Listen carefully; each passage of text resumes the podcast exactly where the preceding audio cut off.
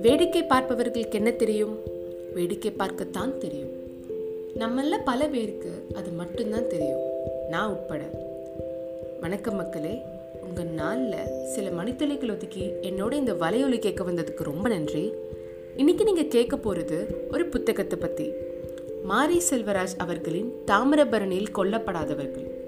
இது அவரோட முதல் புத்தகம். ஒரு சிறுகதை தொகுப்பு. எந்த ஒரு கதையவோ வலியவும் அதை அனுபவிச்சவங்களே எழுதினா அதை படிக்கும்போது ரொம்ப வலிக்கும். கிட்டத்தட்ட அந்த வலியை நம்மளால் உணர முடியும்.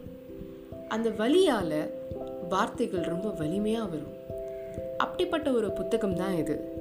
இருபத்தோரு சிறுகதைகள்.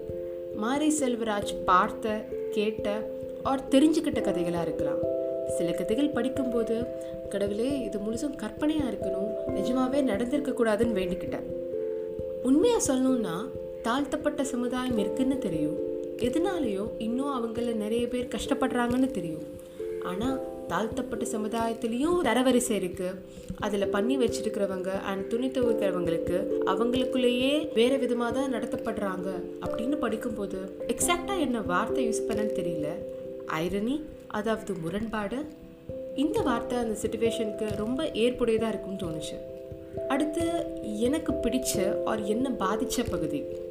ஜோசப் ஸ்டாலின் அப்படிங்கிற ஆளோட கதை. ஸ்கூல் படிக்கும்போது வர அந்த பப்பி லவ் அதோட இம்பேக்ட் புரிய வச்சது. அப்புறம் அப்பாதோட கதை முரண்பாட்டோட உச்சக்கட்டம் குட்டி போட்ட பன்னியோட கதை. ரொம்ப வலிச்சுது. கடைசியாக பசுமாட்டை வச்ச ஒரு கதை. இதெல்லாம் இப்போ நினச்சா கூட அப்படியே பத பதக்குது மனசு. நல்லாவே தாக்கத்தை ஏற்படுத்தக்கூடிய கொஞ்சம் ஹெவியான புக்கு தான் இது. படிச்சுட்டு சொல்லுங்கள் உங்கள் கருத்துக்கள் என்னென்னு? ஒன்று மட்டும் எனக்கு புரியல. மனுஷனுக்குள்ளே எப்போ வருது அந்த வேற்றுமை?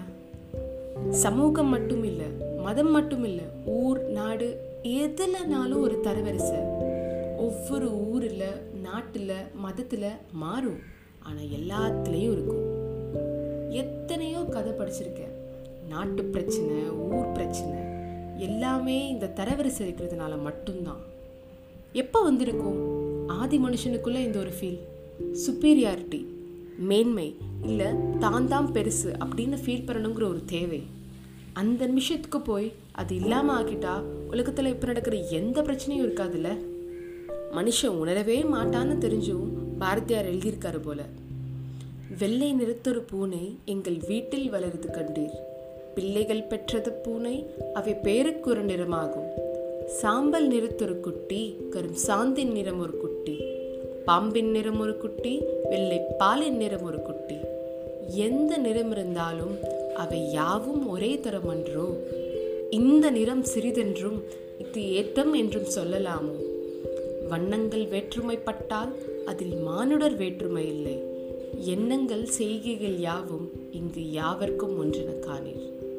உங்கள் கருத்துக்களை இன்ஸ்டாகிராமில் சாரல் பக்கத்தில் வந்து ஷேர் பண்ணுங்கள் எஸ் டபிள்ஏ அண்டர் ஸ்கோர் ஆர்ஏஎல்எல் இப்போதைக்கு மிக்க நன்றி. மறுபடியும் சாரல் காற்றாக வருவேன் உங்கள் செவிகளுக்காக.